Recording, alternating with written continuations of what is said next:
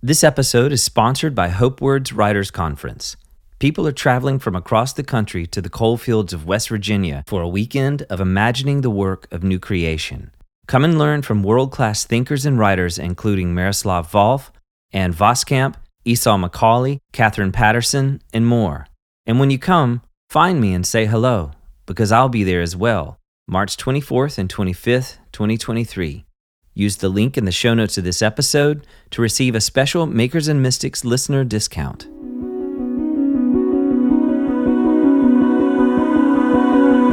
know, when you talk about things like wonder and beauty and astonishment, the reality is is that we cannot really experience that in survival mode.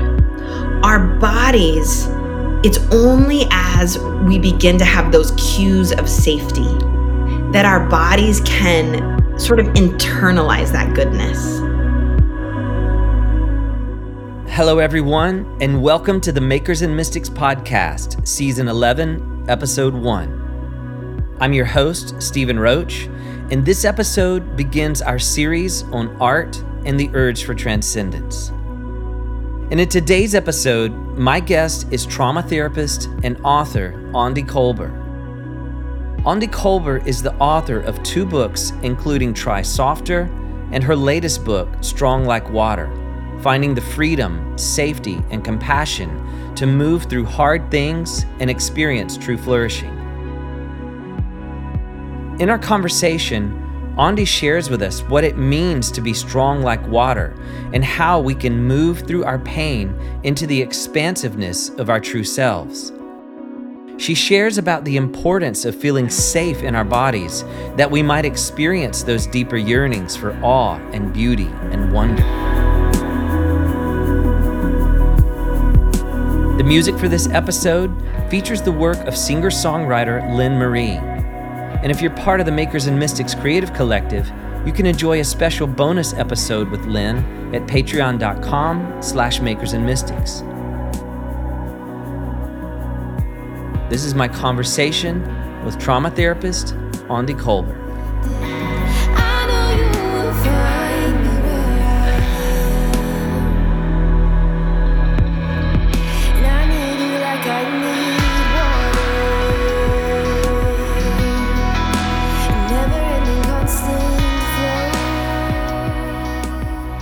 Aundi, thank you so much for joining me today on the Makers and Mystics podcast. It's such an honor to have you on the show with me. I am so happy to be here with you. Absolutely. And hey, listen, I have to start off by just saying congratulations on the release of your new book, Strong Like Water. What an incredible book! Mm, thank you so much. It's it's really um, exciting to be able to talk about it with you. Absolutely. Well, let's just dive right in then. I'd love to know what strong like water means to you because you seem to have a really unique vantage point at which you come at the idea of strength. And I'd, I'd love it if you could unpack that a little bit for us today. Yeah, absolutely. So I think part of the backstory for me is that I have, for a long time, I would say most of my life, had a very ambivalent relationship to this idea that of, of strength, what it means to be strong. And a lot of that, you know, I share about this in the book Strong Like Water, is rooted in my own story, my own experience of, in many ways, being viewed as very strong, as being a person who I think often was sort of seen as having it together. And, you know, there was value to that in the sense that, you know, I really frame it through the lens. A lot of those attributes were sort of rooted in survival. Mm. I didn't have a lot of choice. Um, I sort of, that's how I navigated a pretty intensely dysfunctional and at times traumatic childhood. And so that just happened to be a way that I think sometimes was more socially praised like in a way like like i think other people at times might navigate it a little bit differently but the root was that i felt pretty alone i felt like i it came from a place of not really having a choice mm-hmm. and so that's where the ambivalence have has always come from that there's a sense in which i'm proud of my younger me who did some really hard things who who faced hard things who and not that everything was perfect. I certainly don't wish that everything that happened did. But i the ambivalence is that i both feel sad and grateful. Mm-hmm. And a part of my own story and healing and now because i'm i'm a i'm a therapist who specializes in you know often working with folks around trauma is sort of learning that we can honor how we survived and we can even really honor how our bodies are designed and that there is maybe a fuller way is uh, how i like to talk about it like strength doesn't have to mean only just surviving. Mm-hmm. It often means also being able to receive. It means having places where you feel safe, where you can rest, where you can be cared for, because almost paradoxically, that allows us to keep going in a way that is more in alignment with, I would say, like the truest strength. Well, I read one of your Instagram posts about strength, and you talked about strength being something more than pushing through difficulty, and how you would hope that we could begin to see strength as the expansiveness of what it means to be our God given selves. And I'd love it if you could elaborate on that a bit. What does it mean for us to see strength as the expansiveness of being our true selves? Well, I think on one hand, you know, that strength I'm referring to kind of when I talk about my childhood. Um, in the book, I unpack it through the lens of something I call situational strength. And that's really what I mean when I say, like, we're just surviving. Like, our body is literally essentially saying, what is the thing I have to do just to get through this situation? Mm-hmm. But what's interesting is, is that as we sort of experience even little bits of safety and care, what what sort of naturally happens in our body is that we become more integrated. And that word, I know it's sort of like this abstract, it can be sort of abstract, but what I really mean is is that we have access to more of ourselves. Mm-hmm. So when we're in survival mode, it's like you have access to like a tenth of who you were made to be. Wow. You know? And God bless that tenth. God bless it because I'm so glad that we have the ability to survive.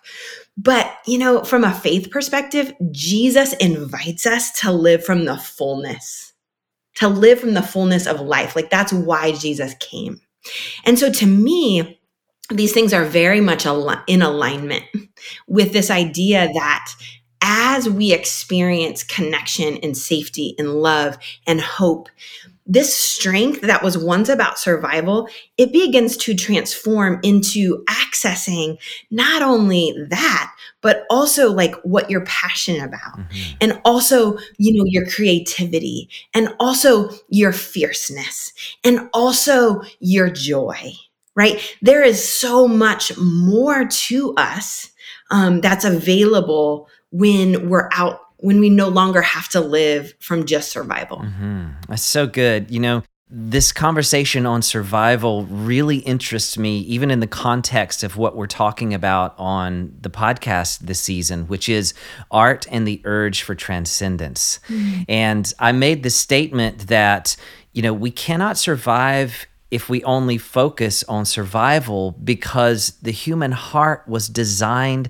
to be astonished. Mm-hmm. And it sounds very similar to some of what you're saying is that there are seasons when we're in that survival mode, but I think the fullness of our humanity really comes alive when we experience wonder or when we mm-hmm. allow ourselves to drink in awe and astonishment. Mm, I love that. Yeah, that's so beautiful. And I think that very much intersects with this whole concept you know, in the book, I talk about this phrase, compassionate resourcing. Mm. And I borrow it from a definition of a psychologist that I really love her work, Dr. Arielle Schwartz. And she says resourcing is anything that communicates safety to our bodies in the present. Now, the reason I see this connection is, you know, when you talk about things like wonder and beauty and astonishment, The reality is is that we cannot really experience that in survival mode. Our bodies it's only as we begin to have those cues of safety that our bodies can sort of internalize that goodness. And what I love about what you're saying is is that there is a reality in which things like beauty and wonder and astonishment do exactly that. Mm-hmm. Like there is a sense in which um, those things, part of what they are doing to our body, I, I think, is that they are soothing our nervous system. And there's even more, right? Like, I don't want to just make it a transactional thing. Sure. But, but one of the things that I think is so um, gorgeous about our design as people is that we are sort of created to behold. And when we behold, it does something even on a neurobiological level. And what that means is, is that that is part of what allows us to move towards that fuller strength. Mm-hmm. So there's all these parallel processes that are happening in our body when we can stop and really savor and observe and be with goodness you know and i think there's some really beautiful faith integration there because mm-hmm. if we know god to be the author of goodness there is this upward cycle right that as we experience the connection and of being with god and, and even in creation that is a resource to us in this journey of like not only from a, like a creativity perspective but really from like the like a humanity like our nervous system like our overall wholeness mm-hmm. Is um, is strengthened because we do those things yes well along those lines you introduced me to a new term in your book that I think goes along with what you're saying. And the term was autonomic surveillance system of neuroception. Did I say that right? You did. Good job. and yeah, and correct me if I'm wrong, but this internal surveillance system is one that helps us determine whether we're safe in a particular environment. And, you know, this interests me to hear you elaborate on this because you know, you mentioned in the book that when we feel calm and connected in our bodies, we tend to be more curious and compassionate and creative in our experience. And so, for us here, as we're exploring this theme of transcendence and moving through trauma and away from trauma into wholeness, that just really piqued my interest to hear you talk about how we can make that transition. Mm, yeah. Well, first of all, great job pronouncing that. Um, that's a term from Dr. Stephen Porges. And a lot of times people even just call it neuroception. And it's just this idea that, and this, I mean, I could geek out on this, but I'll, I'll keep it a little more brief. Um, basically, our bodies are constantly scanning our environment for cues of either safety or threat. And what's important to understand is that this is a subconscious way that our body operates. Like we're not consciously saying to ourselves, okay, check for safety, check for safety. This is something our bodies are designed to do in order to allow us to essentially survive. I mean, that's the, that is there that's what it's meant for, which is wonderful because, you know, like let's say um, I used to live in Colorado, and um, when I would go on hikes, there were a lot of snakes. And I learned, I lived there for 17 years. I learned I had to be very aware of where I was stepping, like what was on the trail. And what was so interesting is my body, I would find, I mean, I would not have a conscious thought. If something even rem- like remotely looked like a snake, I mean, I jumped like I was way back. You know what I mean? Because because it was a very, I mean, my body knew. It wasn't like I was super anxious about it. It was more like, it was like I knew I needed to be aware. And I didn't have a conscious thought before my body reacted. Mm-hmm. So, this is a great example of what neuroception does for us. Like, we don't want it to go away. We need it so that our body can help us do, you know, sort of get through those types of situations. What can happen though, especially for folks who have a history of trauma, is our neuroception can get overly sensitized. Mm-hmm. And we may begin to assess experiences as being unsafe, even though they're actually, it's more about maybe a past experience than the present. Yeah. So, from this sort of art, creativity, fullness perspective, I think this really matters. I mean, as someone whose my work intersects, you know, as a writer, as someone who is in that space, I can say I have to make sure on a personal level, like I am grounded, like I am regulated, that my nervous system is picking up cues of safety um, when I'm trying to be creative. Because I literally can feel in my body the difference of you know I, I sort of feel it like in my chest. My chest feels really locked up. Mm-hmm. When i try to be creative and i'm not really in a space like and i mean that emotionally and physically to do that work it's like i don't have the opening to be available to something really new. But when my body can first experience like nope you know i'm safe in my body. I'm safe in in my relationships. Like there's enough there you know? Mm-hmm. i'm safe in my connection with god.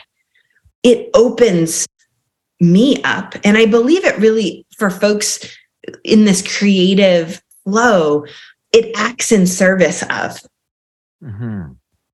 going again accessing more of of what we have um, to offer Yes. And so I think there's a really big connection between helping our body experience a sense of even a little bit of safety when we want to move into creativity. Yes. Wow, that's so good. And you know, you've got me thinking even about some of my own experience, some of my own upbringing, and things that I've even worked through in more recent years. I realized how self protective I've been most of my life and how if I don't feel that sense of safety, I really lock up and I go inward and that that you know that introvert takes over. But it's really interesting to me that you know like you're saying this sense of awareness is a good thing, but when it is kind of hypersensitive due to trauma or painful experiences, it can actually inhibit our creativity and, and get us more inward focused rather than curious and expansive. And, you know, you're talking about being grounded, and the thought just comes to me that we really have to be grounded in order to experience some of this transcendence that I'm talking about, or some of this creative ecstasy, or some of this, you know, wonder larger than life experience. Because I think, and you can correct me if I'm wrong or elaborate on this, but what happens is if that we try to experience those things without being grounded, we can substitute escapism for a more true experience of spiritual reality or creative reality. Yeah, I think that's a really well said description of what I think many of us not realizing often that we're even doing it, right? Because I think you know, our bodies, we want relief from pain. Mm-hmm. And I say that not from a place of judgment. I say it from a place of of reality and honesty. Like I think as humans, um, we struggle with pain, and and there's no shame in that. Like I think that's you know God. I think created us to only be able to sort of take so much, and there's some wisdom to that. But I just, I say that in the sense that I think people are often looking for relief. Right. And sometimes what happens is in our desire to experience relief, we trade one type of disconnection for another. Mm-hmm. Right. And so when transcendence m- makes us less of ourselves, mm. perhaps it's not what we think it is. Yeah. Right. And I think that for me, that's a grounding belief and value here is that we are designed for fullness. And that doesn't mean that there aren't seasons, right? There are seasons when we have less to give or that we feel smaller. That's all part of the ebb and flow. But I would say that is in the context of the bigger reality, which is that we are made to be the our full selves. Yes. And so I love how you say that because there is a sense in which it's it's like that desire for transcendence is beautiful no matter what and we can honor it. And i just would say how can that desire act in service of our wholeness? So good. And not in service of our disconnection. Yes. Come on that's it. Dropping the mic right there Are you looking for a place to connect with other like minded artists who are chasing after the deeper questions of art and the spiritual life? I want to invite you to be a part of the Makers and Mystics Creative Collective. This community is designed to be a safe place to be in process, a place to have more questions than answers, and a beautiful environment to overcome isolation and build relationships with other artists and creative thinkers from around the world. Each month, we share works in progress for feedback and encouragement, and we participate in online book clubs and discussion sessions. Visit patreon.com slash makers and mystics to sign up.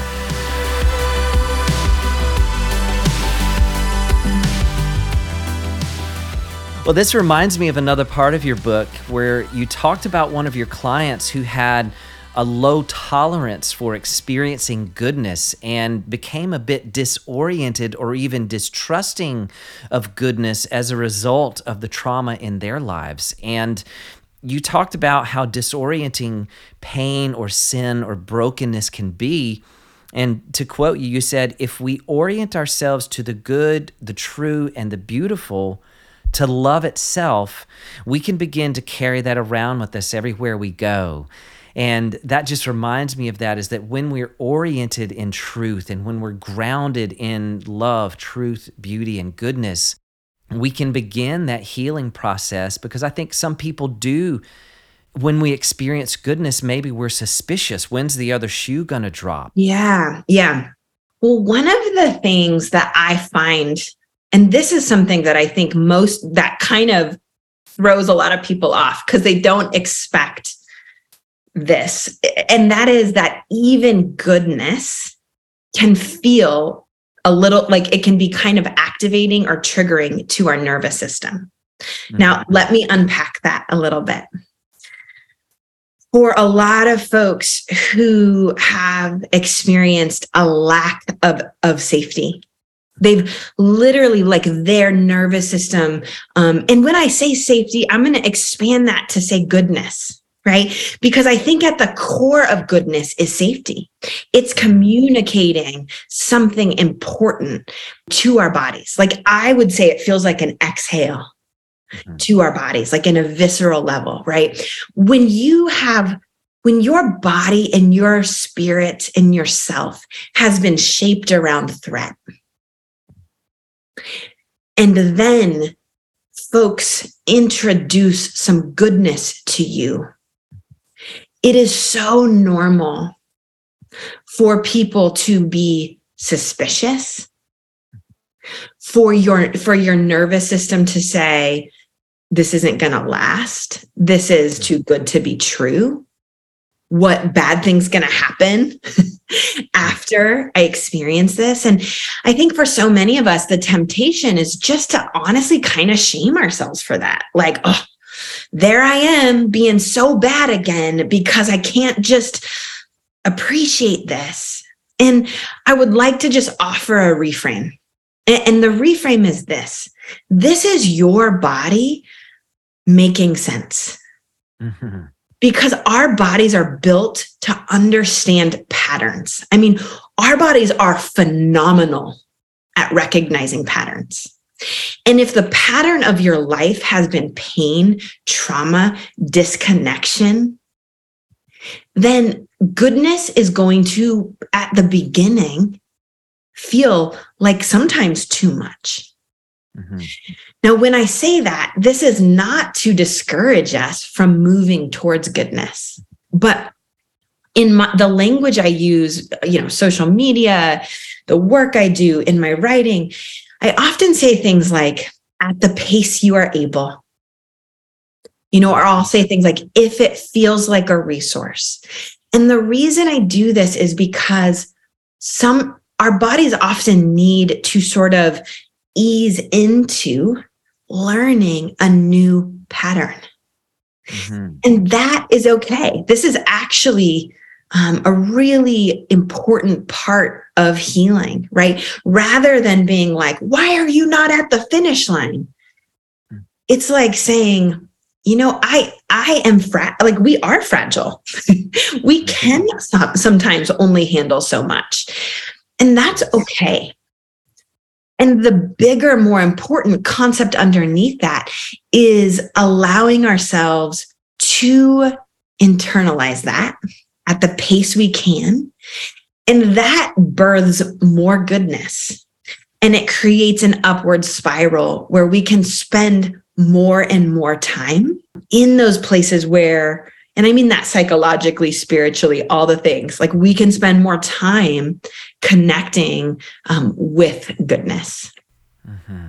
So good. yeah. Well, I want to highlight something you just mentioned because you were talking about pace. And that's something that I've heard you talk about several times before on your social media accounts. I recently led an artist retreat outside of Nashville. And one of our meditations for the weekend was a quote from the poet Mary Oliver. And the quote is Things take the time they take. Don't worry how many roads did St. Augustine follow before he became St. Augustine?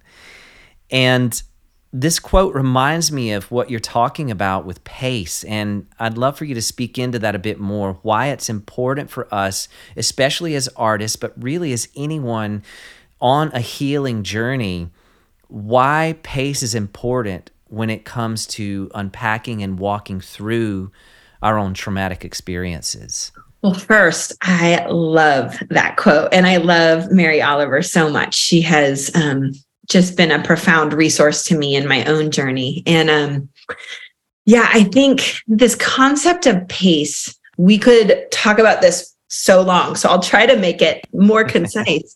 but here's what I would just say is that on one level, um, there's the neurobiological reality.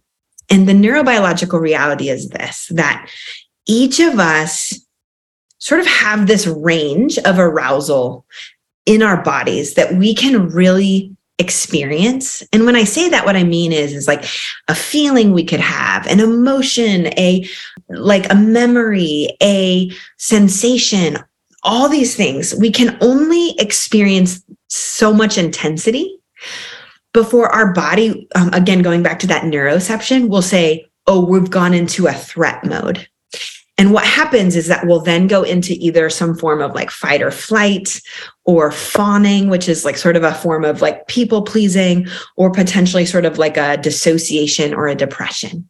Mm. So, what's important to understand is that this idea is not contained to only like when you're in counseling. like our window of tolerance, our personal window of tolerance comes with us everywhere we go. Every every building we enter, every um, creative task we engage, um, all these things like this is something that's a part of us. And so even when we're considering something like art, and particularly if that art touches on painful parts of our stories, it's really important to honor the information our body is giving us. Because if we don't, often what is going to happen is we go from a place where maybe we're a little uncomfortable, like this is a little uncomfortable, but like I can still do it. But if we miss those cues for too long, it can go to a place of harm, right? And I think sometimes what we see for artists sometimes is, you know, it's like there's maybe a lot of anxiety and it's like push, push, push. And then, and then the depression comes, right? And then it's like, I feel so disconnected. I feel so empty. I feel like I don't have anything else to give. Um, those are very common traits of because our body first goes up into that sort of fight or flight. And when that doesn't um, resolve the threat, our body will shift down yes. into more of that depressive experience. Mm-hmm. I'm shaking my head, yes, a million times over, just because that's even my own personal experience. And it reminds me a lot of what Kay Redfield Jamison has talked about when she deals with exuberance and the super high highs that the artist experiences. And then some of those depressive states. It's like we we undulate between the highs and the lows. And part of my work has been how to still live in fullness, but also bring some regulation to the highs and lows of our lives. Yeah. Yeah. No, I think that is, I mean, I think that's such an important question, right? And, and I think, you know, my work, this neurobiological lens would say that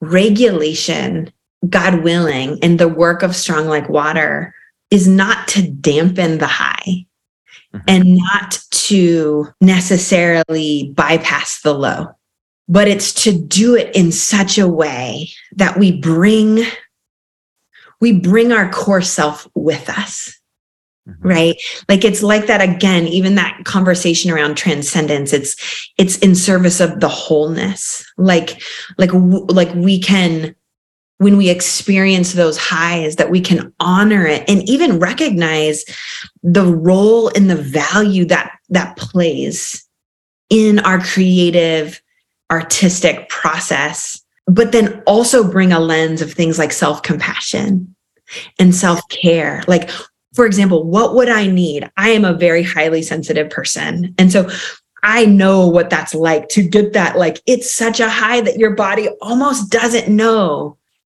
how do I feel this thing that just feels so big? And it's not even necessarily a bad thing, it's maybe a really good thing. And even there, to begin to ask the question, well, what would I need to honor this experience um, and even to move it through, even the good? Like, like for me like i love walking and i love getting outside when when i walk because it is so grounding for me and it allows me to process a lot of big emotions in my body in a way that brings me back to regulation. Mm-hmm. and i think about that um, with this conversation. Like what are the practices that keep you in the flow? Not to cut it off but to integrate it Yes. Who you are. Yes. That's so good. Integration. That's that's the key, huh? Very much. Yes. Yes. well, Aundi, thank you so much for joining me on the Makers and Mystics podcast today. This has been a truly exceptional conversation. Mm. Well, I have loved our talk and thank you so much for having me. And thank you for listening to the Makers and Mystics podcast. Be sure to follow us on Instagram at Makers and Mystics and see the show notes of this episode for links to today's guests. We'll see you again next week, and until then, keep creating. The world needs your art.